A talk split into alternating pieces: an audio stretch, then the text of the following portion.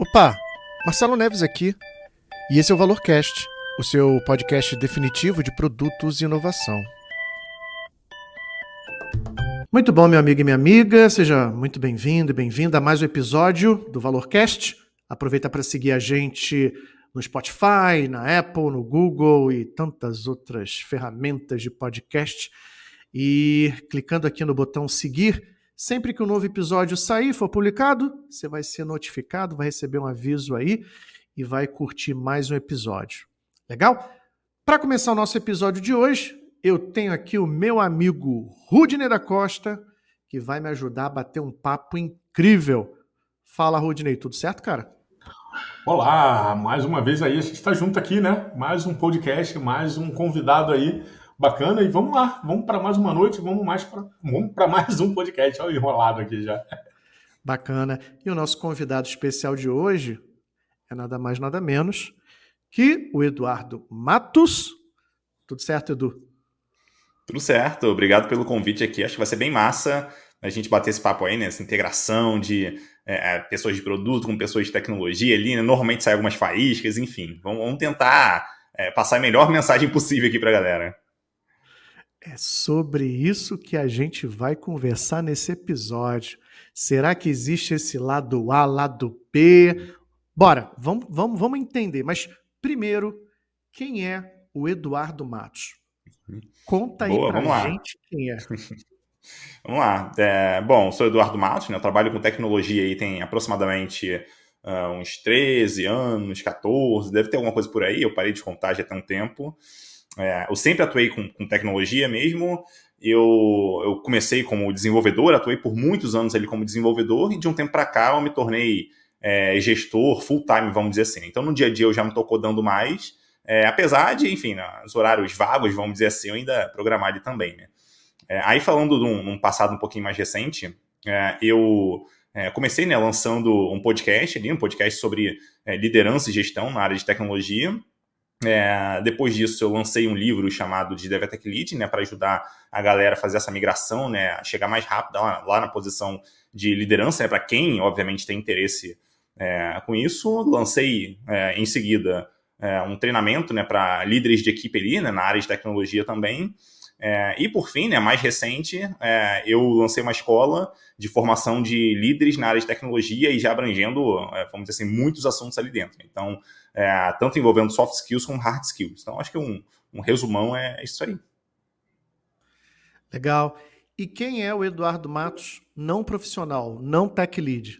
O que, que gosta de fazer, o que, que faz, o que, que curte? Boa, boa. Boa, vamos lá. É, eu gosto muito de ter contato com a natureza, de maneira geral, assim, né? Então, é, caminhar mesmo, é, subir morro, fazer trilha, esse tipo de coisa eu curto bastante fazer. Então, sempre que eu tenho oportunidade aí de viajar para algum lugar que eu posso fazer isso, acho que a, a parte eu curto. E no, no, dia a dia, assim, né, quando é, não tem essa oportunidade, é mais assistir um filme, relaxar mesmo, é, é, vendo TV, e eu acho que é isso. Legal, bem bacana. Também já curti fazer trekking, pelo menos aqui no Rio, gostava de fazer trilha, é, ilha, ilha grande, coisa e tal, mas uhum. sabe como é que é, né? A gente vai, vai amadurecendo, vai ficando cada vez mais exigente, né? Já, já gostei muito de acampar. Hoje, gosto de acampar em hotel cinco estrelas, mas faz, faz parte, né? É, mas conta também, vai. é bom, é bom. Eduardo, Conta pra gente como é que foi a tua jornada para você chegar a ser um tech lead. Como é que você começou? Que, que linguagem você começou a trabalhar? O que, que você fazia? Se você já começou como programador júnior, trainee, como é que foi essa jornada aí? Sim, boa. Acho que é, o começo é sempre interessante, né? Eu basicamente fui autodidata ali no começo, né? então não fiz faculdade de ciência da computação, análise de desenvolvimento de sistema, fiz nada disso fui aprendendo ali na raça, é, até que um dia, né, eu trabalhava como estagiário numa empresa, é, eu já programava lá, assim, não vou dizer que eu programava, vai, mas eu resolvia problemas usando programação, vamos dizer assim. É, aí um dos colegas, né, que ele entrou lá na empresa, tinha entrado na época há pouco tempo, ele percebeu que tinha essa habilidade e ele tinha vindo de uma empresa que tinha uma vaga ali, né, para programador e tal. Ele, pô, cara, você tá afim de participar do processo seletivo e tal? Pô, vamos ver, né? Eu acho que não vou passar, não, enfim, é, nunca fiz isso profissionalmente, mas vamos ver. Acabou que eu fiz o processo seletivo, passei é, e comecei a trabalhar ali, né, na empresa, é meio como full stack, eu trabalhava com back, com front. É, aí no front-end, obviamente, é, JavaScript, na época vamos dizer assim, estava no auge ali, não sei se no auge, mas pelo menos chegando talvez ali no auge né, do jQuery e tal. E no back-end eu já usava PHP, já sabia é, usar banco de dados e tal, então já conseguia desenvolver sistemas para back-end também. Então esse foi bem o comecinho ali. É, aí ao longo do tempo, é, o que eu fui percebendo assim, né, até consigo lembrar de histórias bem no início da, da minha carreira, onde é, eu, assim, eu me deparava com problemas, que aconteceu ali, problema talvez de processos na equipe, é, é, talvez algum, alguma dificuldade que a gente tinha, até fora de tecnologia, que, é, vamos dizer assim, eu, eu, eu, não ficava muito feliz com aquilo, né? Eu ficava meio que intrigado, putz, não, isso aqui não devia estar acontecendo, tá errado tal. Então eu já puxava algumas iniciativas ali para tentar ajudar de alguma forma. É, até uma delas, uma, inclusive tá, tá, tem essa história lá no livro, né, de DevTech Lead, eu conto ali que na época a gente não tinha versionamento de código na empresa, né, que eu trabalhava. É, sendo que já era algo comum para, vamos dizer assim, equipes profissionais de, enfim, que trabalhavam desenvolvendo, mas na época a gente não usava. A gente meio que salvava o código em diretórios de rede, assim, aí um sobrescrevia o código do outro, era uma doideira. É, daí eu, putz, beleza, eu não sei nada disso, eu nunca mexi com isso, mas, cara, eu acho que eu posso aprender aqui e dar um jeito de implementar aqui com a galera, vou puxar o pessoal, e meio que eu puxei essa iniciativa na época, né, e deu super certo, é, tiveram, assim, os desafios e tal, mas acabou dando bem certo no final.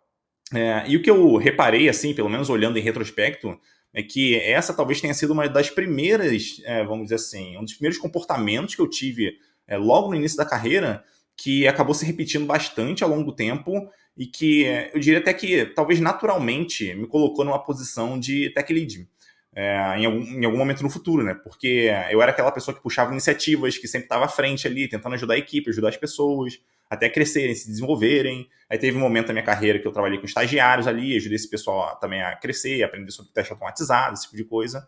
Então, acho que é, essa questão de, essa parte de tomar iniciativas e correr atrás, aprender e fazer acontecer, eu acho que ao longo da carreira, assim, somando tudo, né, isso contribuiu bastante para que eu conseguisse chegar ali na, na posição de, de, tech lead, enfim, aí depois é, seguir nessa sequência aí, né, me tornar gestor um dia e tal. É, Marcelo, só na, uma, uma curiosidade quando ele falou do versionamento, né? Eu vou entregar, agora eu vou entregar realmente a idade de vez, né? É, é, muito legal você falar isso, do quando você fala assim, ah, pô, na época não tinha versionamento. Sabe como é que a gente fazia? Eu, aí, talvez eu acho que o Marcelo também fazia lá na, na época de dev, né? Ou, né? É, a gente versionava assim, sei lá, um programa XYZ. Aí, pá, versionamento, era XYZ tracinho 01. XYZ tracinho 02. E assim você ia, porque assim, putz, qual é a última versão? A última versão o cara via lá, né, 10. Ó, mata aí as 5 para cima que já não vai voltar mesmo, né? E é interessante como é que é, é, hoje, né, obviamente, todo o processo de versionamento do Git e tal, é, tudo isso, né? E é muito legal, né? Porque lá atrás, como é que a, a gente evoluiu aí, né? Esse, hum. esse processo. E, e, e normalmente, fazer até um, um, comentário aqui em cima disso. Normalmente, assim, eu, eu também cheguei a pegar um pouco disso ali, vamos dizer assim, versionando, entre aspas, em diretório de rede, porque é, às vezes a gente ia fazer uma mudança, putz, não sei se vai dar certo, se não vai dar, então tem que ter um backup. Então você fazia o backup daquele arquivo e subia a mudança no arquivo novo, aí desse, desse problema você conseguia trocar. Né? Então, é, se você olhasse ali no diretório, com certeza ia ter um monte de arquivos com backup, backup 1, backup 2, a data, enfim, versão final. Era o rollback, né? É, exatamente. rollback no braço, né? Uhum. Nada como um, up um update semware atrás do outro, né? Quem nunca, né? Cara, eu me lembro uma vez, eu tava, a gente tava desenvolvendo, isso 2000, 2000 nada, 99, é, 2000, 2001, a gente estava desenvolvendo um, um, produto de gestão de distribuição de amostra para uma indústria farmacêutica. Cara, uma, uma, um mês e uma semana, o bicho rodando, o produto rodando, seis, sete atendentes de call center ativo, entrando em contato com pessoas, mandando amostra, e depois você tinha que voltar e fazer o acompanhamento. Cadê? Com update sem where? Eu nunca, nunca vou me esquecer, alguém do time, um dev, na época, fez isso e a gente pagou uma nota preta, mas olha, não, não, não dá para se esquecer, né? Você fez o update, eu já fiz delete. delete sem mulher. Nunca mais, naquele dia. Fale... Eu, faço, eu, faço um, eu faço um delete na época, né? Fazer um delete sem antes montar um select antes e depois botar. É. Assim, ó, eu já ouvi é história de gente que morreu literalmente por, conta disso, assim. É, se, se, eu não me engano, a história é basicamente que. Eu lembro, um rapaz me contando, né? Que é, ele trabalhou numa empresa assim, de contabilidade e tal, enfim, tinha lá o banco de dados, fazia alterações e tal. É, aí um dia, é, o, o, dono lá da empresa, pô, então, a gente tem que ver o histórico aqui de tal coisa e tal. Só que o cara, ele fez uma alteração no banco e meio que apagou tudo. Ele, ah, beleza, vou pegar o backup aqui. Ele pegou o backup, só que não conseguia aplicar o backup, não funcionava. Daí quando ele deu uma notícia né, pro dono da empresa, o dono da empresa não aguentou, infartou, morreu. Essa brincadeira aí. Então, tem que tomar cuidado com isso aí. Que isso, que isso. Imagino, cara, imagino. Agora, olha só, Edu, quando você chegou a Tech Lead, te deu algum receio, medo? Que, porque assim, você chega, você chega numa posição mais, né? É, não é uma posição de destaque, mas é uma posição de liderança. Como que é isso? Sim. É, bom, costumo dizer que se a pessoa não tem medo nenhum, tem alguma coisa bem errada acontecendo ali que provavelmente ela já estava desempenhando aquele papel, ela continuou fazendo o que ela estava fazendo e beleza, pode ser que isso aconteça, mas de maneira geral, essa migração para Tech Lead ela acontece é, normalmente quando a pessoa ela já está desempenhando bem ali como um sênior na equipe, fazendo boas entregas e tal, até ajudando os colegas, é, daí surge essa, esse convite ali para ela se tornar Tech Lead. Então, normalmente, esse é o caminho mais comum, tá? É, e, e, naturalmente, por assumir uma posição, vamos dizer assim, com uma responsabilidade maior e tal, é super natural que a pessoa ela tenha medo sim. É, então eu diria que, se, se, não todo mundo, praticamente todo mundo vai passar por esse medo. É, aí a questão aqui não é nem, vamos dizer assim, se, se, ela vai ter medo ou não, porque a maioria vai passar por isso. A questão é mais como que ela consegue lidar com isso, né? É, aí, aí, normalmente é o momento que surge a síndrome do impostor e tal, algo é, é super comum, inclusive para quem está fazendo alguma transição, está crescendo na carreira ali, assumindo novas responsabilidades. É, daí o que eu gosto de falar também, né, quando surge essa síndrome do impostor é que é, provavelmente essa síndrome do impostor, na verdade, é, vamos dizer assim, é um problema que a pessoa realmente ela vai ter ali, de, é, ela não vai ter os conhecimentos necessários para conseguir desempenhar o um novo papel, é, e quem promoveu essa pessoa já sabe disso, porque se ela tivesse todos os conhecimentos necessários, ela já tinha que estar no papel há muito tempo. Então é super natural que ela tenha essa dificuldade, tá? Então eu tive também a minha dificuldade ali quando fiz a transição. Então a questão aqui é muito mais é, beleza, dado que eu vou ter algumas ou várias dificuldades, quais são talvez as principais habilidades que eu vou precisar aprender para conseguir desempenhar bem nesse papel. É, daí, se a pessoa fizer, né, conseguir fazer ali uma boa avaliação de onde que ela tem maior espaço para aprender, de, de, onde estão os maiores desafios na equipe, isso acaba facilitando bastante para ela. Porque, por exemplo, se ela pega uma equipe que tem é, algum problema ali de processos e tal, então tá uma bagunça o time, vamos, vamos dizer, né, vamos supor que seja a situação. Beleza. Se ela estudar um pouquinho sobre processos, eu tenho certeza que ela já consegue fazer muitas melhorias no time. Ela não precisa ser especialista naquilo. Então, se ela entender onde que está o maior gap do time, talvez o maior gap dela, ela consegue entender qual é um bom pequeno próximo passo ali para ela já conseguir desenvolver. E, e, conforme ela vai aprendendo, se desenvolvendo, gerando resultados, isso vai dando cada vez mais impulso para ela continuar crescendo, né? Aquele medo, ele é, tende a se dissipar um pouco, é, não totalmente, mas um pouco, né, a ponto dela, vamos dizer assim, entender que faz parte do caminho ela continuar aprendendo. Né? Então, o ponto aqui não é a pessoa saber tudo que ela, em tese, precisaria saber para assumir o papel. Ela conseguir entender onde estão os gaps ali e o que, que ela precisa fazer em relação a isso. Pode ser que seja aprender, pode ser que seja envolver alguém, pode ser, enfim, tem, tem coisas que podem acontecer. Então, acho que é, identificar os gaps iniciais ali, acho que é o ponto, pelo menos o ponto inicial mais importante assim, provavelmente o que mais vai mudar para essa pessoa. Aí pode ser aprender sobre processos, pessoas, sobre mais, se envolver mais com o negócio, pode ser aprender até mais sobre tecnologia, enfim, dependendo do caso de que a pessoa está. Então, é, fazer análise inicial, talvez até com a ajuda de alguém né, mais experiente ali, é, para mim é crucial assim, para a pessoa sair bem.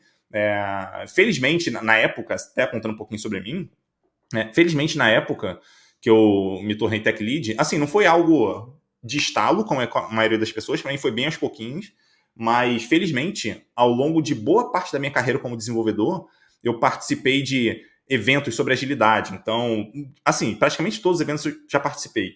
Então, nesses eventos eu assistia palestras sobre é, falando sobre pessoas, falando sobre negócio, produto ali, né? Product owner, a gente falava muito na época, e depois que eu se tornando product manager, a coisa foi, foi evoluindo e tal. É, vi muito falar sobre tecnologia também, também falava, pô, testes automatizados, é, é, enfim, organização do código, esse tipo de coisa, sempre o pessoal falava. É, e sobre, obviamente, processos, né? Então, como que a gente consegue organizar bem a equipe? Então, tinha o Scrum, tinha Kanban, técnicas para a gente usar ali.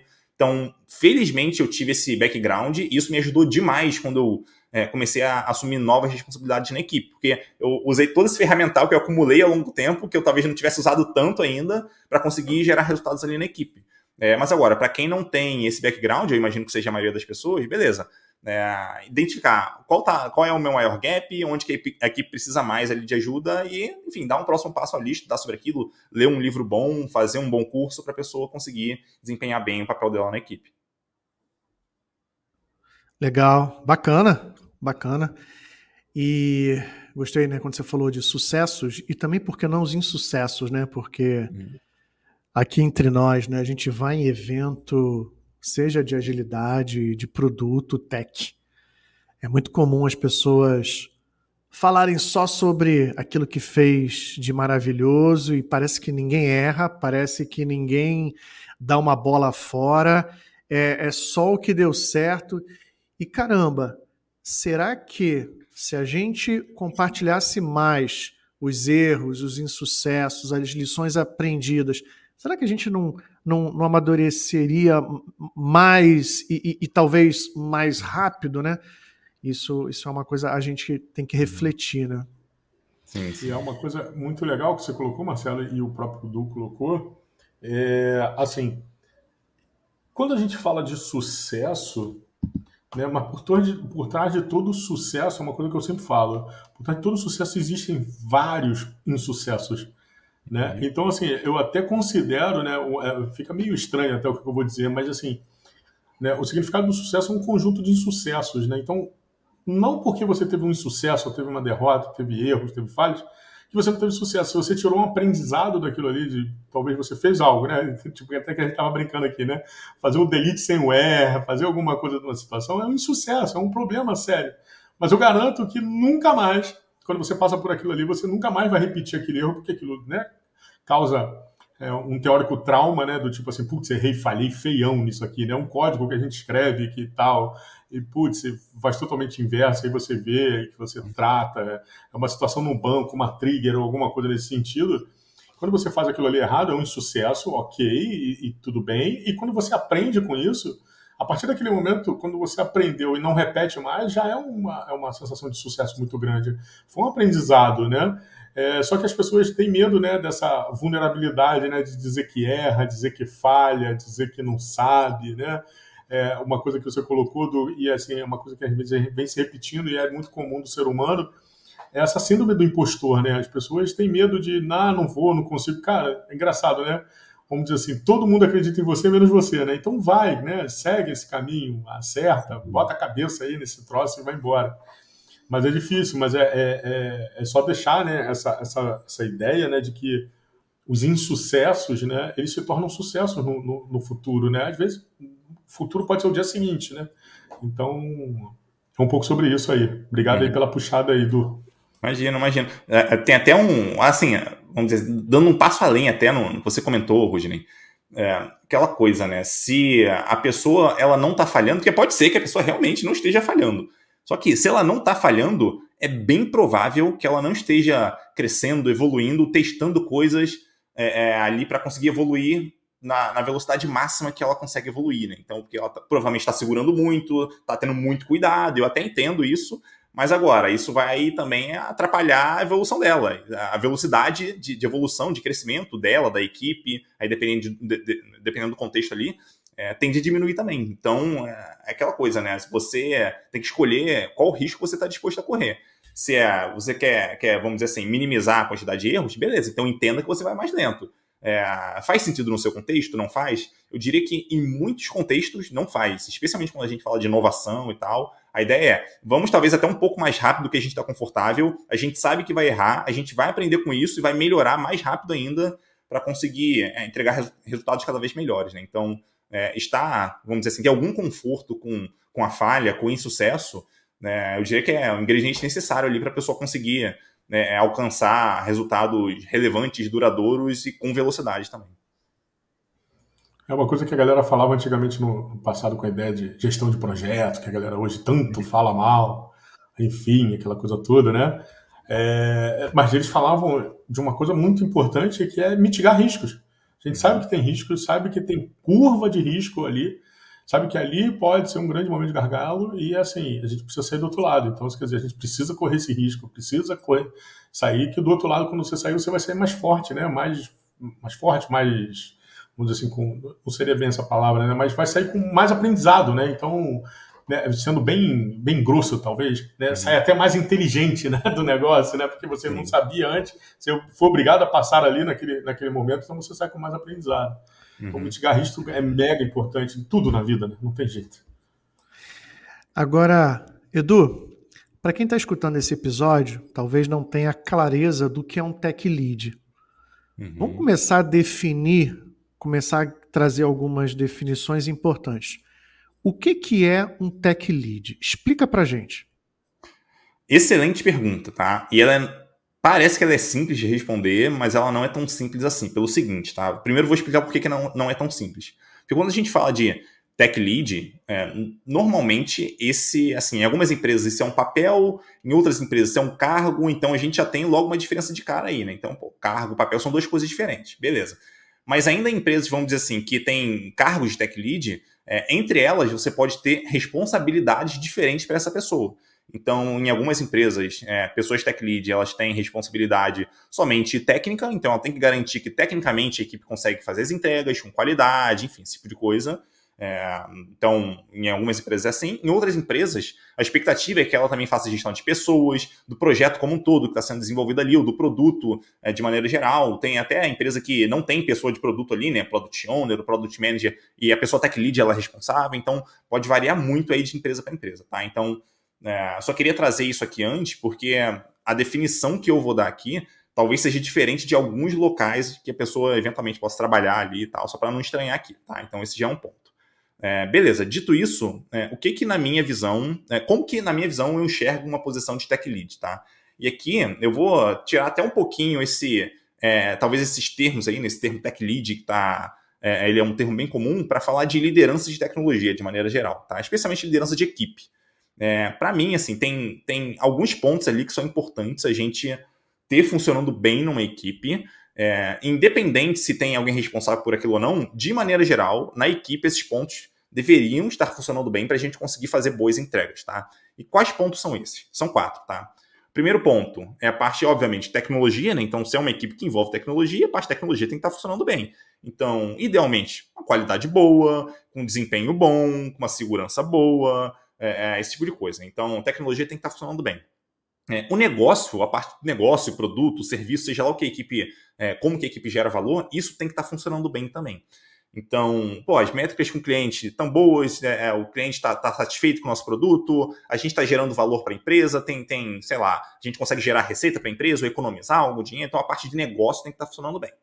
É, terceiro, a parte de processos. Porque não adianta nada ter uma super tecnologia, ter um, vamos dizer assim, um produto muito bom, se é uma bagunça a equipe, cada entrega leva três meses para sair, não, a gente tem que conseguir se organizar bem para conseguir fazer boas entregas, gerar valor. Tá? Então, processo tem que estar tá funcionando bem. É, e por último, porém não menos importante, a parte de pessoas. Então, ter pessoas engajadas ali, curtindo o desafio, crescendo, se desenvolvendo. Né? Então, para mim, se eu tivesse que resumir assim, a responsabilidade da equipe como um todo, primeiro, seriam nesses quatro pontos, tá? Tecnologia, negócios, processos e pessoas, tá? Então, esse é um ponto. Beleza. Uh, na equipe, que a pessoa que está assistindo aqui, ouvindo a gente, é, tem alguém que assume é, algum desses papéis. Então, talvez tenha uma pessoa de negócio ali, talvez tenha uma pessoa realmente que é, é vamos dizer assim, responsável técnica por algum ponto, beleza. A questão é, e os outros pontos? Tem alguém responsável? Não tem? Se não tem, para mim, tá? Aqui já é minha opinião, a pessoa que automaticamente se torna responsável por isso é a pessoa que é líder da equipe. Normalmente uma pessoa tech lead, ou em alguns casos pode até ser uma pessoa de produto, tá? Mas aqui eu vou falar mais da tech lead. Então, se a gente tem ali na equipe uma pessoa de produto que está vendo a parte do negócio e tal, pô, beleza. E agora, em relação ao restante? Processos, é, é, tecnologia, pessoas, tem alguém olhando para isso? Não tem? Beleza, então a pessoa tech lead ela é responsável. Porque ela tem que garantir que a equipe ela tem tudo que ela precisa para poder funcionar bem. Tá? Então eu definiria assim uma pessoa tech lead, né? Que é a pessoa responsável por, por garantir que todos esses quatro pilares estão funcionando bem é, na ausência de alguém que não tenha, vamos dizer assim, a responsabilidade por, por algum pilar desse específico, tá? Então ela tem que garantir que tudo está funcionando bem ali. Então é, é, uma definição talvez um pouco complexa, mas pelo menos ela consegue se adaptar aos diferentes cenários e consegue trazer à tona a, o nível de responsabilidade que essa pessoa tem. Se tem alguma coisa que não está funcionando bem na equipe, a pessoa que é líder, nesse caso o tech lead, ela precisa endereçar aquilo. Ah, mas eu sou de tecnologia, eu não entendo nada de processos. Isso aqui deveria ser, a gente deveria contratar o Scrum Master para isso. Pô, beleza, mas não tem Scrum Master. Então dá um jeito de entender como funciona para melhorar, ainda que seja um pouquinho, para não ficar uma bagunça total, para conseguir eh, melhorar a velocidade de entrega, para conseguir melhorar é, putz, sei lá, critério de, de, de, de aceites, não sei, o que for necessário ali para conseguir fazer a equipe funcionar bem. Então, é, desde que a pessoa esteja disposta a assumir esses papéis, caso necessário, então, para mim, essa pessoa já deveria ser é, considerada uma tech lead, mesmo que não tenha o cargo. Então, para mim, liderança, inclusive, tem muito mais a ver com a atitude da pessoa e com a vontade dela de mudar e, e, realmente ela fazer acontecer do que ela ter um cargo ou alguma coisa assim. O cargo, eventualmente, ele vai aparecer. Pode ser na empresa atual, pode ser numa nova empresa que ela vem trabalhar, mas o mais importante, inicialmente, pelo menos, é ela ter a atitude ali de correr atrás para garantir que a equipe vai funcionar bem, independente do problema que a equipe tem. Legal. E se esse tech lead, se essa pessoa tech lead, né, que tem um papel ali de, de garantir esses elementos que você trouxe, não significa que alguém que precisa falar com o time tem que passar por ele, tem que passar por esse tech lead. A gente não tem. E aí, será que esse cara ele é o gargalo? Será que esse cara é o grande hub entre o mundo externo e o time de engenharia, o time técnico? Uhum. Boa pergunta, tá? Isso, assim, não, não é tão simples de responder, porque depende de cenários também. Então, vamos dizer, por exemplo, que a equipe seja uma equipe que é muito requisitada e por muitas pessoas e cada uma pede um negócio diferente e tal. Então, se, é, vamos dizer assim, todo mundo de fora, qualquer pessoa de fora consegue acessar qualquer pessoa do time a qualquer momento pedindo qualquer coisa, existe o risco do time desfocar daquilo que é mais importante naquele momento é, e, enfim, ficar difícil fazer entrega, é, demorar muito mais tempo, talvez a qualidade não ficar boa, porque a pessoa está toda hora correndo, fazendo um negócio diferente. Então, existe esse risco, tá? Então tem que analisar. O contexto é esse? Sim ou não? Se o contexto é esse, talvez faça sentido ter uma pessoa para centralizar isso. Pode ser a pessoa lead, pode não ser. Talvez pode ser a pessoa de produto ali, que ela vai centralizar nela, vai priorizar, em algum momento vai passar o time, tá? Então, é, tem esse possível cenário.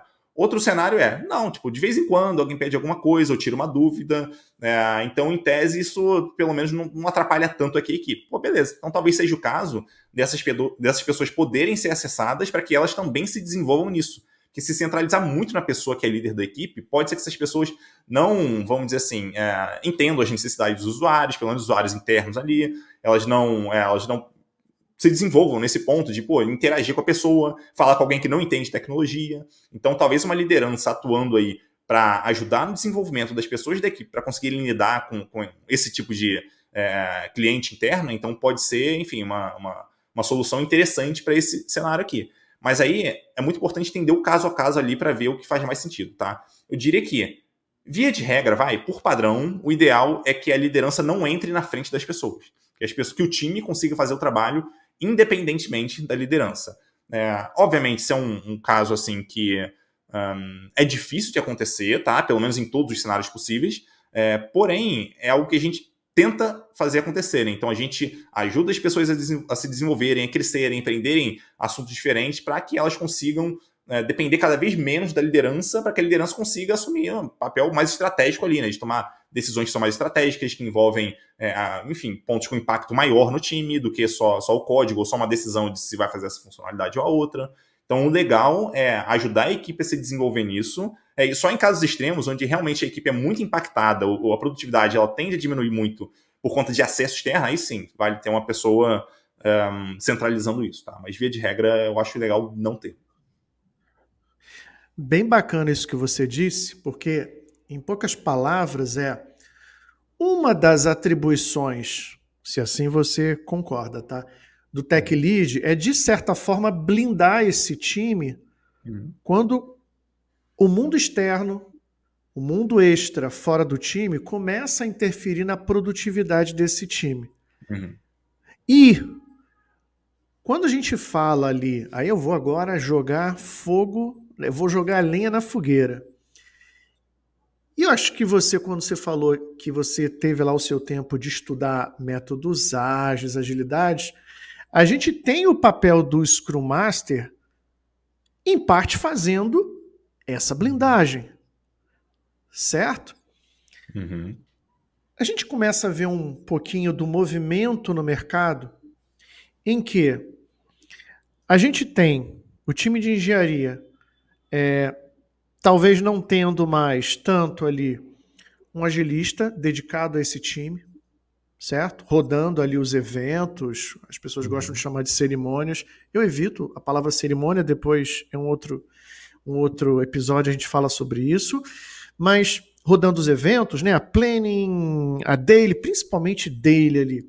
E a gente começa a ver boa parte dessas atribuições de um agilista sendo absorvidas pelo tech lead. Como é que você vê isso, Edu? Uhum. É, eu vejo como uma tendência, tá? Eu acho que não tem muito como fugir disso. É, um movimento que eu tenho visto de mercado mais recentemente é de ter menos agilistas na empresa. Eu vou chamar de agilista aqui de maneira geral, pode ser Scrum Master, Agile Coach. É, e, naturalmente, se essa pessoa agilista não está ali, alguém vai ter que assumir essa responsabilidade. Aí, voltando né, no que eu tinha comentado antes, quem vai ser essa pessoa? A pessoa que é líder da equipe, não tem muito jeito. Então, essa pessoa ela vai ter que dar um jeito de, de fazer a equipe funcionar bem, tá? Ali em relação a processos, a blindagem, se for necessário e tal. É, então, é, é assim, aquela coisa, né? Se eu concordo, não concordo, é, eu, eu, eu, assim, eu, eu encaro isso como irrelevante, tá? Eu te digo por quê. É, porque tem, tem alguns movimentos que beleza, posso até discordar que movimentos estejam acontecendo, mas a questão é, tá acontecendo. É o que, que a gente faz em relação a isso, sabe? É, é, e, e, não tem jeito, a gente tem que fazer. Nesse caso, para mim, é a pessoa que está ali na equipe, como líder, ela vai ter que absorver isso. Talvez ela possa dividir isso com alguém da equipe? Pode ser que ela possa dividir com alguém, talvez com outra pessoa que é mais sênior da equipe, elas se alternarem ali, talvez em algum papel específico, mas é, se ela não fizer é, nada em relação é, ao que, vamos dizer assim, é, comparado ao que é, talvez um, um, antigo Scrum Master fazia na equipe, né, quando essa equipe tinha Scrum Master, é, a, a, equipe vai ficar carente de alguma forma em algum ponto ali. Provavelmente a equipe ou vai ser muito acessada e vai, não, conseguir, não vai conseguir fazer uma entrega importante, ou vai é, talvez perder muita produtividade, é, enfim, nas entregas que está fazendo. Então tem que, tem que tomar muito cuidado. Então não é só deixar de lado.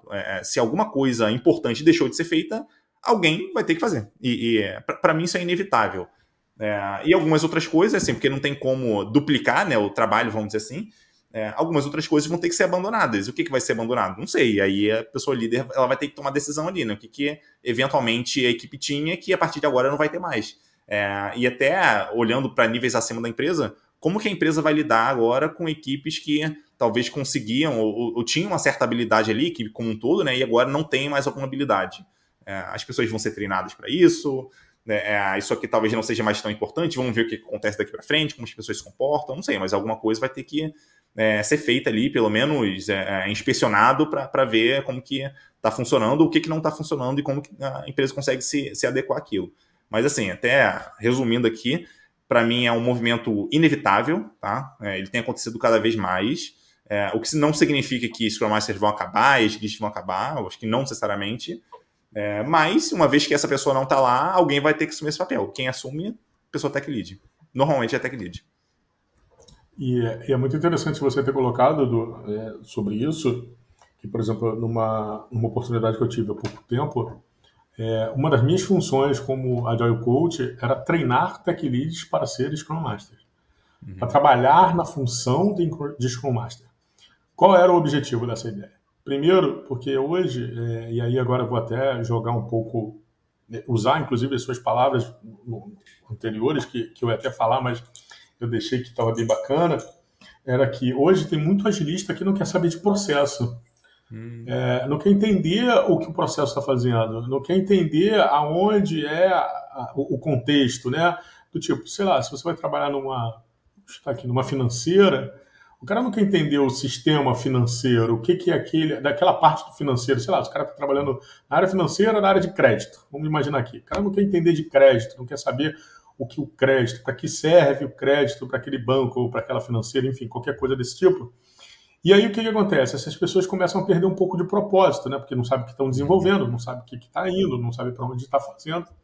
Então esse é um, é um processo que eu vejo por que, que hoje a gente está treinando muito hoje muito agile coach e aí até me coloco aí em algumas ocasiões como esse papel treinam às vezes os tech leads para fazer isso porque o tech lead de alguma maneira é, alguns obviamente e aí eu vou botar isso dentro de um contexto né o cara ele às vezes não quer saber só de tecnologia ele precisa entender a tecnologia e precisa entender qual é o resultado do outro lado e aí ele começa a entender qual a melhor tecnologia para chegar do outro lado uhum. né? então essas pessoas começam a ter uma visão muito grande de processo, né, Edu? Uma coisa que você colocou é, pô, um tech lead ele tem que entender de processo, tem que entender de tecnologia, tem que entender de pessoas, né? E quando a gente fala de pessoas, a gente fala de propósito, né? E quando a gente fala de propósito, não é aquele negócio, aquele propósito do tipo, ah, aquela coisinha fresca, não, mas o propósito do tipo assim, você está desenvolvendo isso aqui, meu amigo, é, para você entender, se, essa tela aqui bem feita, ou esse processo aqui bem feito, poxa, a gente vai trazer um ROI muito forte, a gente vai trazer um retorno para o investimento muito grande.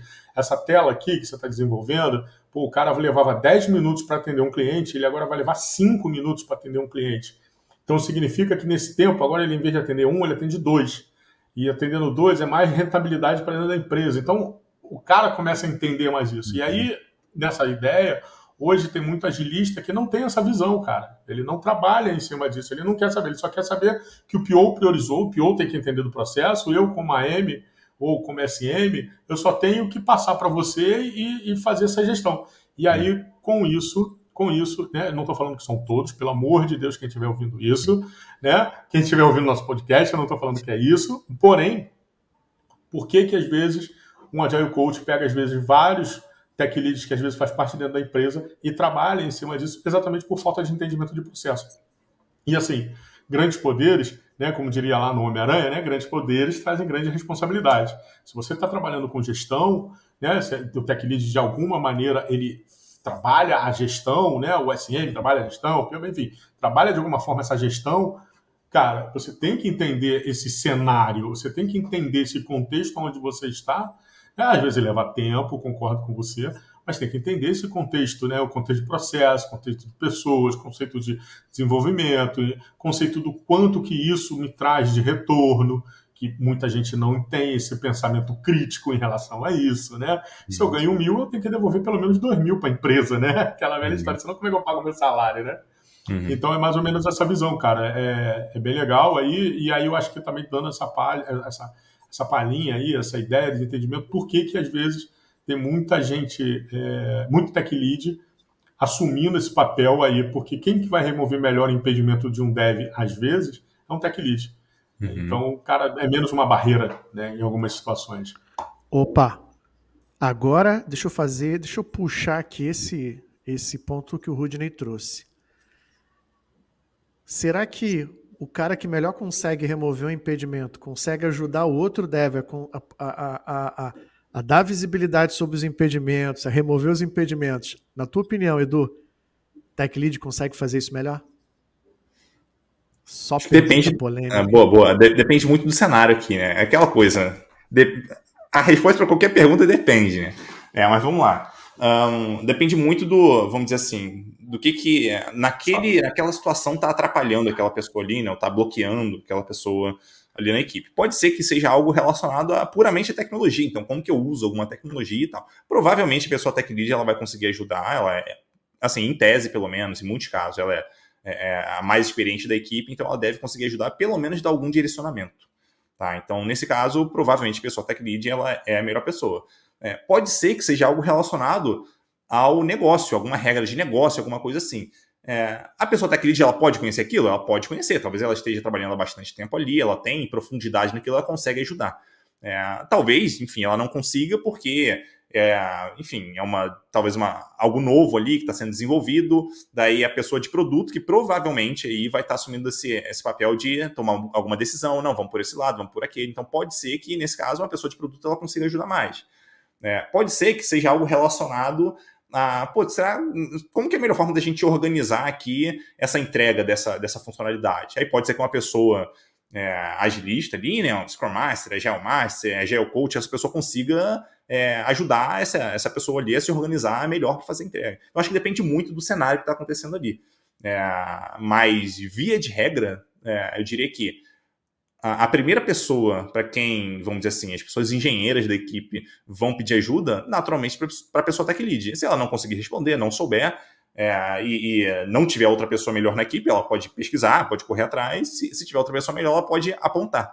É, inclusive, é, esse, esse, é um, vamos dizer assim, algo que eu né, gosto muito de fazer com. Isso assim, obviamente, assumindo que eu já não estou mais tão próximo do dia a dia e tal, tá? É, eu gosto muito de fazer esse exercício com com até com pessoas que são mais júniores mesmo, acho que com todo mundo da equipe, mas até com os mais júniores, né? Que é, quando a pessoa tem alguma dificuldade ali, que eu não sei responder, é, eu falo assim, pô, beleza, é, isso aqui eu não sei te responder, mas você conhece alguém que talvez saberia te responder isso? Ah, eu acho que fulano de tal saberia. Mas beleza, tipo, e que tal se você falar com fulano de tal? Então já estou incentivando a pessoa ela correr atrás, dar um jeito de correr atrás e conseguir resolver os próprios problemas, que alguns eu não vou conseguir resolver, é, outros eu vou conseguir, enfim. Então a pessoa já vai se acostumando ali, né? Correr atrás de, de resolver o que ela precisa resolver. É, então, enfim, acho que de, depende muito do cenário, mas, enfim, se passar primeiro pela pessoa líder, eu acho que em princípio não, não tem problema, não. Sensacional. E além de ajudar a remover ali os impedimentos, os problemas do dia a dia, o que, que um tech lead faz no dia a dia? Tech lead. Boa, boa, boa. Vamos lá. É, depende muito da empresa também, tá? Então, pensando naquela descrição inicial que eu dei, né? Cada empresa tem uma, vamos dizer assim, uma, é, uma definição diferente do que é esse papel e tal. Então, é importante a, a, a pessoa entender o que, que é esperado do papel na empresa que ela tá, tá? Logo de cara. Então, não adianta, por exemplo, eu ser responsável por, sei lá, eu sou responsável pela gestão das pessoas, mas eu não faço isso. Não, pô, tem que fazer. Não, não tem muito jeito, tá? É, agora, é, eu diria que no básico do básico, e isso envolve todo mundo, tá? Em, em todas as empresas, é, a posição de técnico de todas as empresas é no ruim, no ruim, a tecnologia tem que atender às necessidades do negócio, tá? É, e aqui, é, queria muito frisar a parte de atender a, a, a expectativa do negócio. Por quê? Que é, é muito comum a gente, pelo menos é, eu que sou técnico, né, vejo muito isso, já fiz muito isso também, que é olhar para a tecnologia como um fim e não como um meio. E quando a gente faz isso, o problema é que a gente acha que, pô, não, tudo tem que ter 100% de qualidade, tem que ter 100% de performance aqui, usar o framework mais novo, tudo no top, assim, para a gente conseguir gerar o máximo de valor possível. E não necessariamente, tá? É, eu até gosto de falar que para que eu como pessoa de tecnologia, consiga gerar o melhor resultado possível para o negócio, eu tenho que entender quais são as necessidades do negócio. Então, por exemplo, eu vou lançar um MVP. É, e no MVP, a expectativa é que a gente tenha aqui, sei lá, até 500 usuários na nossa ferramenta, o que vai dar, sei lá, 50 usuários simultâneos, vou, vou arbitrar aqui. Vamos dizer que a gente tem essa expectativa. Então eu não preciso criar uma arquitetura de microserviços, pô, é tudo interligado, que né, a escala automaticamente. Cara, eu não preciso disso. Eu vou precisar de um negócio mais simples, que eu consigo fazer o deploy, consigo fazer a entrega mais rápido. Fazendo a entrega mais rápido, eu consigo validar a hipótese mais rápido, testar com meus clientes, para depois, numa nova iteração, se der certo aquela ideia que eu tinha pensado, a gente evoluir aos pouquinhos essa entrega. Então, repara que a tecnologia ela evolui junto com o negócio. Então, não existe solução perfeita, vamos dizer assim. Existe solução adequada para a necessidade que a gente tem no momento. Então, se as pessoas de tecnologia tiverem é, uma boa noção disso, eu diria que elas já estão fazendo um excelente trabalho na equipe, tá? Porque isso é, é, é bem incomum de se ver, apesar de ser é, o recomendado aí, dela adaptar a tecnologia para as necessidades que ela tem é, naquele contexto, em vez de criar tecnologia pensando num cenário genérico, talvez, normalmente no cenário escalado que ela pensa, né? Não, isso aqui vai crescer depois, a gente vai precisar disso, daquilo, então já vamos criar aqui, vamos passar duas, três semanas, um mês criando isso aqui, porque depois, enfim, vai economizar trabalho lá na frente. É, mas ela não sabe que é só uma hipótese que, que é, é, a pessoa de produto quer validar, que são poucos usuários, que é, talvez é, a expectativa não é que cresça muito naquele ano, porque a empresa não vai investir tanto naquilo. Então, então ter esse conhecimento do negócio ali é fundamental para a gente consiga é, entregar, fazer boas entregas de tecnologia. E eu, eu, diria que esse é um mínimo que a gente espera de uma pessoa é, que é tech lead ali, tá? Eu estou tirando aqui, pelo menos por hora, as outras responsabilidades. Então, é, dentro de tecnologia, é isso que a pessoa tem que pensar. Como que eu crio com o, vamos dizer assim, gastando o mínimo possível, o mais rápido possível, com, mas, com a qualidade adequada para aquele, aquele contexto, é algo que é, gere o valor que o negócio está precisando naquele momento, tá? Valide a hipótese, que gere receita, que, que gere economia, enfim, mas é importante entender o objetivo do negócio para poder dimensionar a tecnologia que o time está usando.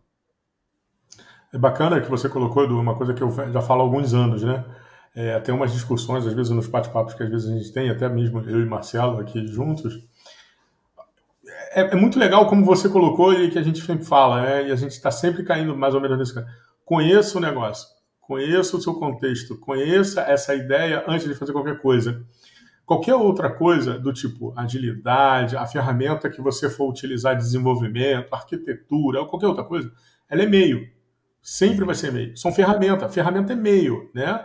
Então, assim, é aquela velha ideia. Pô, qual o contexto da sua obra? Vamos falar de obra que todo mundo conhece. Pô, se eu vou quebrar um murinho de pô, um metro de altura, eu vou usar uma determinada marreta. Agora, cara, se eu for quebrar um prédio, eu não posso usar uma marreta. Eu tenho que vir com aquela guindaste, sei lá, com uma bolota daquele tamanho, quebro o prédio. Então, é ferramenta que está ali. Se eu vou apertar um parafuso de computador, né, dependendo do computador, é uma chavezinha Philips com um pouquinho mais pontuda. Agora, se for de um notebook, já tem que ser aquela outra menor. Então, assim, são ferramentas e são contextos diferentes. Então, entender o negócio, entender o que você está fazendo antes até né, de você sair dizendo um monte de ferramenta que você vai usar.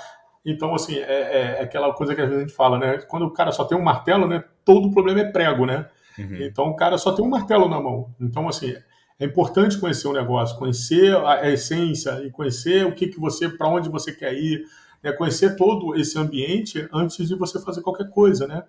E perfeito, ah, eu achei perfeita a sua colocação quando você colocou que é, tecnologia, de um modo geral, ela é uma ferramenta, né? Seja em qual contexto for. Sim, eu vou, Agora, vou até acrescentar um ponto aí. Acrescentar um Pode ponto ver. rapidinho. Que assim, é, a forma como uma pessoa, aqui falando de tecnologia especificamente, tá? A forma como uma pessoa, hum, vamos dizer assim, encara uma, vamos dizer assim, uma interação normalmente com o negócio ali, com o produto, isso diz muito sobre a senioridade dela.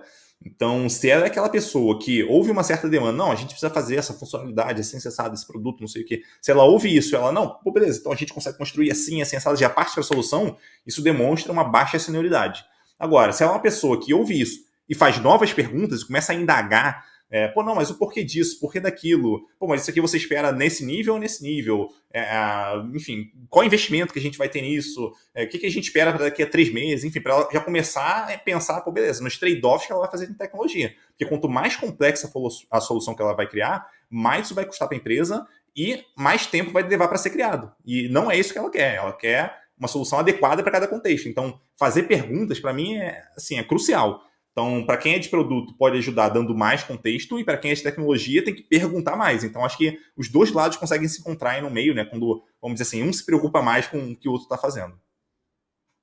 Então, a senioridade de uma pessoa não está relacionada única e exclusivamente a saber utilizar linguagens de programação, frameworks e toda a parte tech, né?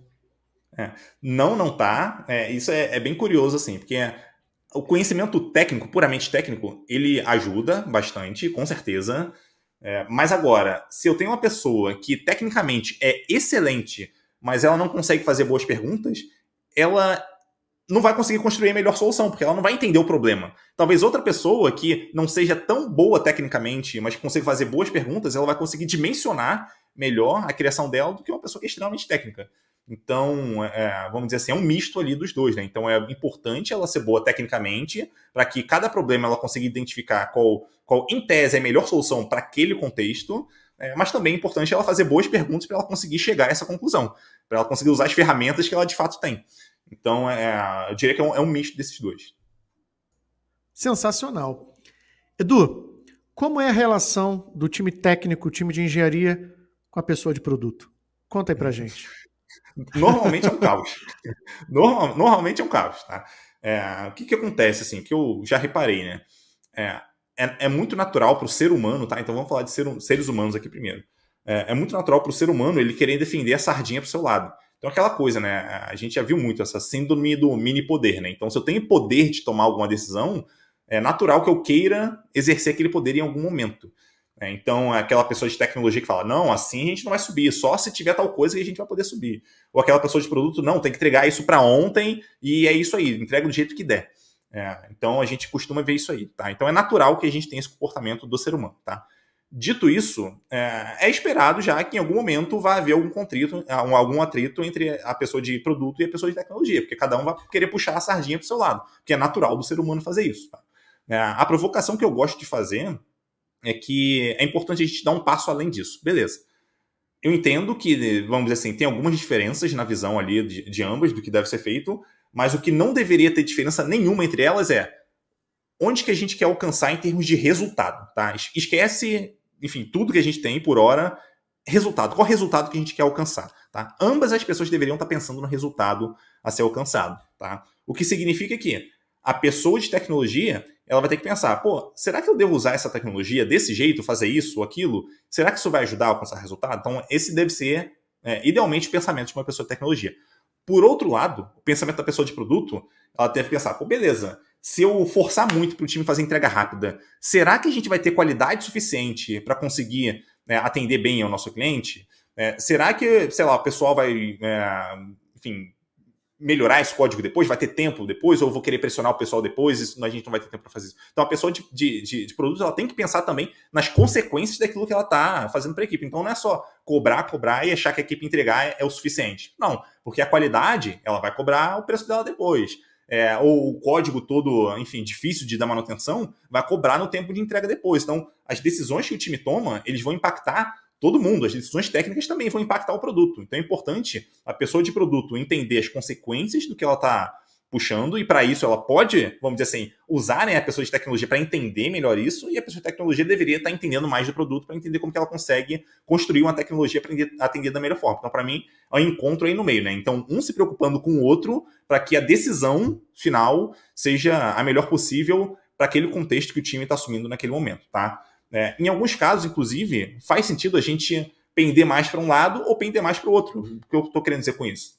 Então, por exemplo, pode ter um caso onde o time de tecnologia aceite que naquele contexto faz sentido ele não fazer teste para conseguir fazer uma entrega mais rápido, porque validar uma hipótese ou o time to market é muito importante naquele contexto. Aí ele vai dar um jeito depois de pagar essa dívida que ele criou. Tá? Então ele deveria se comprometer não fazer isso, porque naquele contexto isso fazia sentido. Mas agora, de maneira geral, provavelmente isso não, essa não é uma boa decisão. Então vale entender muito é, pelo que o time está passando ali para conseguir entender. Pô, agora a gente vai puxar mais para uma entrega mais rápida, talvez uma qualidade menor para a gente conseguir validar melhor isso, ou a gente vai puxar para uma qualidade melhor para garantir que a experiência do cliente vai ser a melhor possível que a gente consegue entregar. É, então, essa, essa conversa, entender o objetivo é, e os riscos que o time está correndo tomando uma ou outra decisão, né, os trade-offs que estão ali na mão, o que envolve produto e tecnologia, é, para mim é fundamental nesse, nessa parceria aí, né, de, de pessoa de produto com, com pessoas de tecnologia. Sem isso, cada uma vai tender a puxar para o seu lado, e assim, na minha experiência, isso costuma não funcionar muito bem. É muito legal ouvir o Tech Lead como o Du falando de time to market, né?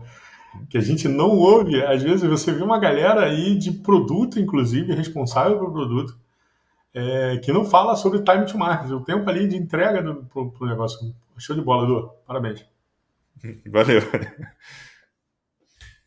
Edu, você falou de relações, né?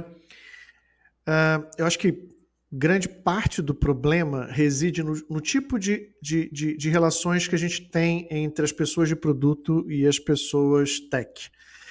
Uh, eu vejo em alguns casos que a origem de parte desse problema está quando a pessoa de produto estabelece uma relação de cliente-fornecedor com o time técnico. Uhum. Cara, eu estou aqui demandando funcionalidade A, B e C e você me entrega a funcionalidade A, B e C na data tal.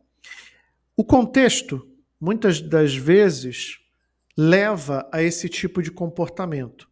Quando, por uhum. exemplo, você tem uma recompensa financeira por parte da empresa para a pessoa de produto em função da entrega e que não coloca todos no mesmo bolo, todos na mesma direção. Como é que você vê isso? Por exemplo, por exemplo, vou trazer um outro ponto. Dívida técnica. A gente fala muito de dívida técnica. O, o, é muito comum a gente só querer chipar, só querer entregar novas funcionalidades. E, e, e ter esse buy-in, né, do, do, do, esse, esse comprometimento, esse engajamento do, da pessoa de produto de que o, o, o, o desempenho do produto, a, a, parte técnica do produto, e, e, e, também é responsabilidade dela e ela também vai ser afetada por isso. Como é que você enxerga tudo isso? Uhum. É, você comentou aí sobre é, pagamento de bônus e, enfim, essas recompensas e tal. É, eu, eu, até gosto de colocar isso num, vamos dizer assim, num patamar um pouquinho mais alto, mais genérico, chamado ali de é, sistemas de recompensas, né, de maneira geral. Então pode ser um bônus que a pessoa vai receber, pode ser até um feedback positivo que ela vai receber, pode ser uma avaliação boa lá na avaliação de desempenho que acontece na empresa, pode ser, pode ser N coisas que acontecem ali, né. É, talvez um evento que ela, pô, a empresa vai bancar o, aquele evento porque a pessoa fez tal coisa ali, e, e isso, é, de forma geral, dita muito como o ser humano vai se comportar. Porque ele entende, beleza, o que que, como que eu vou ser é, recompensado de acordo com a minha, de acordo com as minhas atitudes. É, e ele vai pegar as melhores recompensas vai agir daquele jeito. Então, se, se a empresa ela valoriza alguma coisa, a pessoa naturalmente vai naquele caminho. O que pode ser muito ruim para a equipe, tá? Dependendo da recompensa ali que for dada. Especialmente se forem recompensas individuais, tá? É, assim, você comentou ali sobre, é, vamos dizer assim, um fornecedor, enfim, é, é cliente fornecedor, alguma coisa assim. E é, é, é, bem curioso, porque assim, beleza, o time pode até atuar assim. Mas se atuar assim, então nem chama de time, porque não é um time, tá? É uma pessoa que está demandando, talvez, para algumas pessoas ali, para fazer aquela entrega. Não é um time, tá? Um time, é, acho que uma analogia interessante para a gente fazer é como se fosse um time de futebol. Não existe essa de, ah, o, o, vamos dizer assim, o atacante fez um gol, o goleiro tomou dois, então o goleiro perdeu e o atacante ganhou. Não, o time inteiro perdeu de uma vez só. Não tem, não tem essa. É, e, e, quando a gente fala de time, é isso. Então não adianta ah, o, o, a pessoa de produto ali, ela conseguiu, vamos dizer assim, entre aspas, entregar um monte de funcionalidade. É, beleza, mas aí a tecnologia, cara, ficou toda bagunçada, qualidade ruim, cheio de bugs ali para resolver. Aí no próximo quarter, o time não consegue entregar praticamente nada porque ele não consegue se mexer. Tudo uma, uma, uma bagunça ali, né? É, então tem que olhar como um todo, assim, na minha visão, tá? Esse é o ideal, é, é avaliar a pessoa como um todo, porque se, se você forçar com que cada uma puxe para o seu lado, então a pessoa de produto ela é avaliada somente pelas entregas é, que chegaram à produção e a pessoa de tecnologia somente é, pela quantidade de bugs, vou simplificar aqui, tá? Pela quantidade de bugs que o projeto tem, então naturalmente a pessoa de tecnologia vai querer andar o mais lento possível para ela não gerar muitos bugs e a pessoa de produto vai querer andar o mais rápido possível. Vai dar problema, vai, vai gerar atrito aí. Em algum momento as pessoas vão se desentender e não é nem porque uma não gosta da outra, mas é porque talvez a própria empresa esteja incentivando isso. Se a empresa incentiva isso, a chance disso não acontecer é muito baixa, tá? De você ter pessoas maduras ali é, a ponto de, de conseguirem trabalhar bem, tá? Então é muito difícil. É, e, e, naturalmente, se as, se as pessoas estão contribuindo é, a ponto de fazer isso, alguma delas individualmente vai estar perdendo. Então é aquele dilema do, do prisioneiro, né? Não, não, vou contar aqui como funciona o dilema, ficar como exercício aí para quem estiver ouvindo aqui a gente. Mas é basicamente um dilema do prisioneiro. Então, eu vou contribuir ou não. Se eu não contribuir, a chance de eu ganhar, de, se eu olhar só para mim, né, a chance de eu ganhar é maior. Então, eu não vou contribuir. E vai ter esse embate. Então, é, isso é mega problemático. É, pode ser que isso seja problema ali de, de cultura da empresa mesmo, ou até não diria nem de cultura, vai, mas é, da forma como a gestão acontece na empresa. É, e, enfim, às vezes as pessoas têm até boas intenções, mas mesmo assim não vai funcionar, né, infelizmente. Aquela velha, aquela velha teoria né, do, é, do Marcelo. É, métricas moldam comportamento, né? Me diz como é que você me mede, que eu vou dizer como é que eu vou me comportar, né? Então, é um pouco sobre isso, né? Se você que vai me falar, então eu vou puxar, o, vou pisar no freio, não entrego, também não tem um erro, né? Exatamente. Assim eu, até, eu trabalhei numa empresa onde um dos pontos que é, eram usados ali para avaliar as pessoas, né, semestralmente, era relacionado a, ao quanto que a pessoa de fato trabalhava em relação a horas ali, né? É o que, que a gente via, pessoas, tipo, passando da hora, trabalhando, mas, tipo, ela não, não, não trabalhava, obviamente, com o mesmo afinco, ela passava mais horas na empresa, o que, obviamente, não trazia necessariamente melhores resultados. É, então, tem que tomar muito cuidado, assim, com os incentivos que a empresa vai dar, É, alguns são melhores do que outros. Às vezes a gente acha que algum incentivo ele vai funcionar bem, quando a gente põe em prática ele não funciona bem. Então, para quem estiver pensando em algum incentivo ali para dar, uh, pensa muito bem, testa ele, vê se funciona bem, vê se não funciona, vê o resultado ali negativo que ele pode trazer e tal, e avalia muito bem isso, tá? É, não, não, vou entrar muito no tema aqui, mas assim, é, isso dá bastante pano para manga. Tem muita coisa que a gente, às vezes, quer incentivar, que a gente acha que é bom, que resultado é péssimo. Então tem que tomar muito cuidado quando a gente vai escolher uma forma de incentivar. Isso, obviamente, vale tanto para o nível geral da empresa, né, para quem está fazendo uma gestão mais alta da empresa, quanto talvez uma liderança de equipe que quer incentivar algum comportamento ali é, das pessoas que estão na equipe. Então tem que pensar muito bem se, até que ponto vale a pena você usar aquele sistema de incentivo é, ou usar um diferente. Né? Então, é, obviamente que a pessoa vai aprendendo também, né? vale ela estudar um pouco mais sobre isso, mas é, tem, tem muito ali de, de é, tentativa e erro também. Edu, o que, que uma pessoa tech lead gostaria de dizer para uma pessoa de produto e que ela não diz ali no dia a dia? Um, o que não diz, pô, deixa eu pensar aqui. Porque normalmente o que ela fala, assim, é, é ah, a gente tem que melhorar a nossa tecnologia e tal. É, o que ela não diz, nossa, é difícil essa pergunta.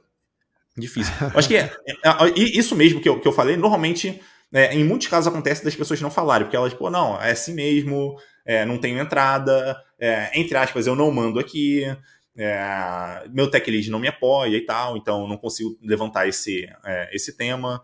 É, então eu diria assim, que em muitos casos isso é, isso é dito, em alguns casos, isso não é dito em outros. Então, eu, acho que eu, o que eu consigo pensar aqui é isso, né? É, mas aí eu queria até fazer uma provocação, né? Que é, até pegando um ponto que eu já trouxe aqui um pouquinho antes, que é para quem é de tecnologia e está aqui ouvindo a gente, eu imagino que tem pessoas de tecnologia também ouvindo a gente, é, pensa um pouquinho mais do, do, ponto de vista de uma pessoa de produto. O que, que ela está pensando ali? Quais, quais os objetivos que essa pessoa tem? Como é que você consegue contribuir para essa pessoa? É, e para quem é de produto, pensa no oposto, né? Então, e essa pessoa de tecnologia? O que ela está pensando ali? O que ela está buscando? Como é que eu consigo ajudar essa pessoa a ter uma boa tecnologia que também vai me beneficiar em algum momento, né? Quando a gente estiver fazendo entrega de produto e tal. Então, acho que vale né, um olhar um pouquinho melhor é, para o que a outra pessoa se preocupa para entender como que elas conseguem se apoiar ali. E, naturalmente, para quem dá apoio, em algum momento a tendência é que ela também receba apoio. Né? Então, isso tem de ser benéfico ali para a equipe. E, Edu, o que uma pessoa de produto poderia e deveria fazer para facilitar a vida do time técnico? Uh, acho que duas coisas, né? Passar contexto, é, porque às vezes a, pessoa de produto, ela, vamos dizer assim, escreve um ticket lá para, enfim, de uma funcionalidade, um produto para ser feito, e acha que aquela descrição é suficiente. Não. Conversa com o time sobre isso. Conversa. Então, é, é, é aquela coisa, né, do, do, dos três seis lá, né? É o, o, se não me engano, é o cartão, é, conversa e eu não lembro qual o último C, a conclusão, alguma coisa assim. É, mas, é, é, cara, traz o contexto do que você está pensando, de qual o objetivo do negócio. É, porque, assim, quando a pessoa de produto ela fala somente da funcionalidade, a tendência para o time é: ah, beleza, eu entendi o que eu tenho que fazer aqui, ele vai lá e faz. Mas agora, quando a pessoa de produto ela traz o, o contexto do porquê daquilo, qual o objetivo de negócio daquilo, a tendência é que as pessoas de produto, ao longo do tempo, isso não vai acontecer de cara, mas ao longo do tempo, essas pessoas de, produto, de, de tecnologia vão pensar: ah, eu acho que a gente podia fazer desse jeito, desse jeito aqui. Se a gente mudasse tal coisa, pô, ia ser mais rápido. A gente consegue atender isso né, é, juntando com aquela outra funcionalidade. Sei lá, vai começar a dar ideias de, de produto ali também, de negócio, de funcionalidade, sabe? Então, quando a linguagem que se fala na equipe é uma linguagem de negócios, a equipe em algum momento tende a corresponder com isso. Então, é, acredito que uma pessoa de produto ela consegue é, passar mais contexto logo de cara. É, e um outro ponto que dá para uma pessoa de produto também fazer é de ouvir as pessoas. Então, em vez de só passar, vamos dizer assim, o que o time tem que fazer, ouve elas. Ouve a ideia delas, tenta puxar isso. No começo, essas pessoas não vão opinar tanto, elas vão até, talvez, dependendo do caso, achar estranho isso. Como assim? Ela tá me perguntando o que, que é, a gente pode fazer para melhorar tal coisa? Tipo, sei lá, mano, eu tô aqui para codar, sabe? Mas é, com o tempo, essas pessoas tendem a ser educadas para para contribuir com o negócio também. Então, é, se no começo for difícil, é, persista durante um tempo ali, em algum momento a equipe tende a corresponder, tá? Então, resumindo aqui, a pessoa de produto ela pode passar mais contexto sobre o negócio, convidar as pessoas a, a falar mais sobre isso e também a ouvir mais dessas pessoas para poder contribuir é, é mais para o produto que ela está criando e tal. Até porque é, as pessoas que desenvolvem, elas também vão ter ideias, elas também vão pensar fora da caixa em algum momento, vão dar, cara, ideias ali que vão ser muito melhores do que a pessoa de produto tinha pensado, do que os stakeholders tinham pensado, do que talvez até o que aquela pessoa viu, enfim, que algum cliente falou.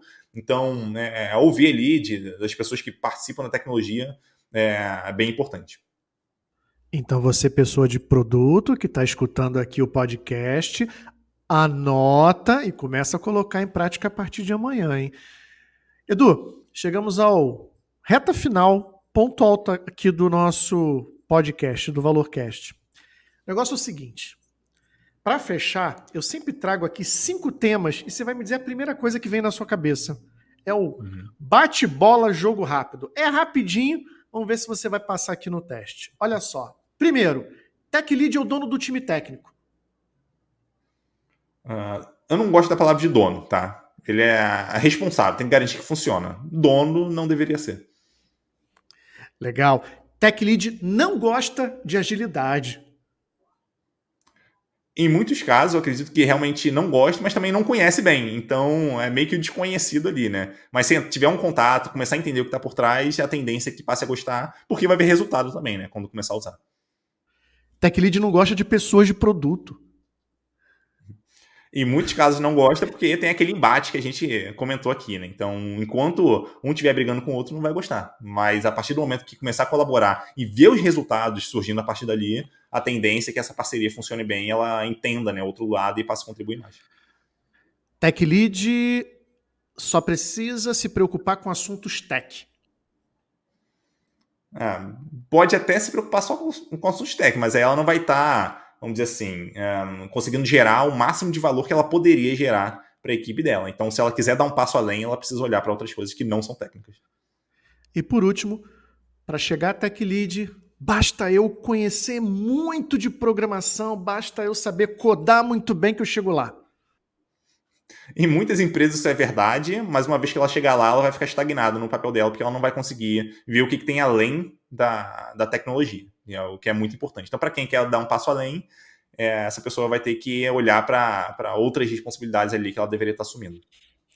Sensacional. Muito bom, é isso, é isso. Cara, foi muito, foi muito bom. Assim, eu tenho certeza que quem está escutando esse episódio e tem muita, muitas pessoas é, dev, tem muitas pessoas de produto e vão poder aproveitar bastante aqui os, as tuas ideias e as tuas recomendações, porque muitas vezes a gente fica nesse, nesse negócio do lado A, lado B. Ah, não, eu sou uma pessoa de produto, então não quero nem saber de tech, eu não quero nem entender o outro lado. Né? E a gente viu que quando a gente começa a exercitar um pouquinho da empatia um pouquinho, não precisa ser muito, não. começa, só começa, a coisa já começa a melhorar, né? Bora, para a gente fechar. Rudney, mensagem final aí para quem está escutando esse episódio sobre tech, sobre produto. Manda. Então vamos lá. É, até trazer um pouco aí, até um pouco da fala do Du aí para gente. É, cara, conhecimento, conheça, conheça a área do outro, vai lá, entenda, né? entenda o outro, conheça lá o outro lado, o tech conhecer o produto, conhecer gestão de pessoas, né? E, e, e vice-versa, a galera de gestão de pessoas, a galera de produto, conhecer um pouco de tech. Não estou falando para virar especialista, não. Vai lá conhecer, vai entender um pouco também das dores do outro, né? Então, assim, é uma coisa, é, esse, esse processo empático, né? Não é só empático, né? É um processo de conhecimento e de crescimento. Uhum. Então, assim, se eu não conheço o outro, né, se eu não conheço o que o outro faz, né, então eu, não, eu posso ter o meu crescimento aí muito parado. Então, eu acho que essa visão que eu acho que eu trago, eu acho que um pouco do que hoje o podcast também trouxe, e o Du também colocou aí pra gente, é exatamente isso, né? É o conhecer. Vamos lá conhecer o outro, vamos conhecer o que o outro faz e a gente pode trazer aí crescimento para os dois lados, para os três lados, para quantas pessoas estiverem envolvidas, a gente vai ter crescimento. É um pouco sobre isso. Edu, mensagem final aí para quem quer ser um tech lead. O que, que você diria para essa pessoa? Boa, eu gosto de olhar as coisas pelo lado oposto do que normalmente as pessoas pensam, né? É, porque o mais comum é as pessoas pensarem assim, ah, eu sou tech lead, então é, o meu papel é esse, a minha responsabilidade é essa. Eu deveria estar fazendo isso e não aquilo. É, o mesmo acontece para produto, o mesmo acontece com, em agilidade. É, a maioria dos papéis as pessoas olham dessa forma. Eu gosto de olhar pelo, pelo, por outro ângulo, né, que é o que, que eu posso fazer para ser a pessoa mais efetiva na equipe, que ajuda a equipe a gerar melhores resultados. O que, que eu tenho que fazer para isso? Eu tenho que entender de tecnologia? Pô, beleza. Então vamos lá. Então vamos aprender de tecnologia. Eu tenho que aprender mais de produto? Talvez eu consiga contribuir mais assim? Pô, beleza. Então vamos me envolver com o negócio. Ok. Eu tenho que entender como que eu consigo organizar melhor a equipe? Tá, então vou aprender mais sobre isso. Eu tenho que aprender sobre é, é, como que as pessoas se engajam, como que elas, sei lá, crescem na empresa, como é que elas se desenvolvem. Beleza, então vou estudar mais sobre isso. Então, é, basicamente, eu penso é, o que eu penso é, a pessoa, pelo menos de, um nível de liderança para frente, vai, eu vou recomendar isso, que é você deveria estar tá se dedicando é, a qualquer coisa que ajude a sua equipe a gerar maiores resultados. Simples assim, tá? Simples assim. É, é, claro que você vai ter ali a sua especialidade, é natural que você se apoie nela, porque você tem mais experiência com aquilo, consiga gerar bastante valor com aquilo, mas isso, isso não significa que você não pode aprender mais sobre outros assuntos. Você não só pode, como deve, se isso for ajudar né, a equipe a gerar melhores resultados. Então pense sempre do ponto de vista de geração de resultados e não de responsabilidade que talvez até a empresa te dê ali, tá? Então isso tende a te tornar um profissional muito mais único e tirar, te tirar um pouco dessa, dessa vamos dizer assim, dessa comotização né, de, de, de é, pessoas ali. Ah, não, eu sou de produto, cara, eu faço só isso aqui. Eu sou de sou engenheiro, eu faço só isso aqui. Tipo, não, peraí, como é que eu consigo gerar mais resultados? Então você vai ser, com certeza, um profissional aí diferenciado se você é, um passo além do que é, talvez seja esperado ali para sua posição. Edu, muito obrigado. Cara, foi fantástico aqui a tua participação. Fazer essa troca aqui, né? É, a gente aqui como de produto, agilista, dev, no final das contas está todo mundo no mesmo barco e precisando entregar os resultados, é, até porque nós somos pagos para entregar resultado, né? Tem muita gente que fala assim, né? Ah, cara, é, não ama a solução, ama o problema, mas no final das contas você tem que gostar do resultado, né? Porque não problema nem solução, no final das contas é, é o resultado mesmo. Edu, mais uma vez, muito obrigado. Obrigado mesmo, tá? Imagina, eu que agradeço. É, quando precisar, é só chamar. Beleza. Rudney, muito obrigado também, tá bom? Valeu, meu irmão. Chegamos ao fim de mais um episódio. Espero que você tenha gostado. Aproveita para seguir, clica no botãozinho de seguir aí do ValorCast e até a próxima.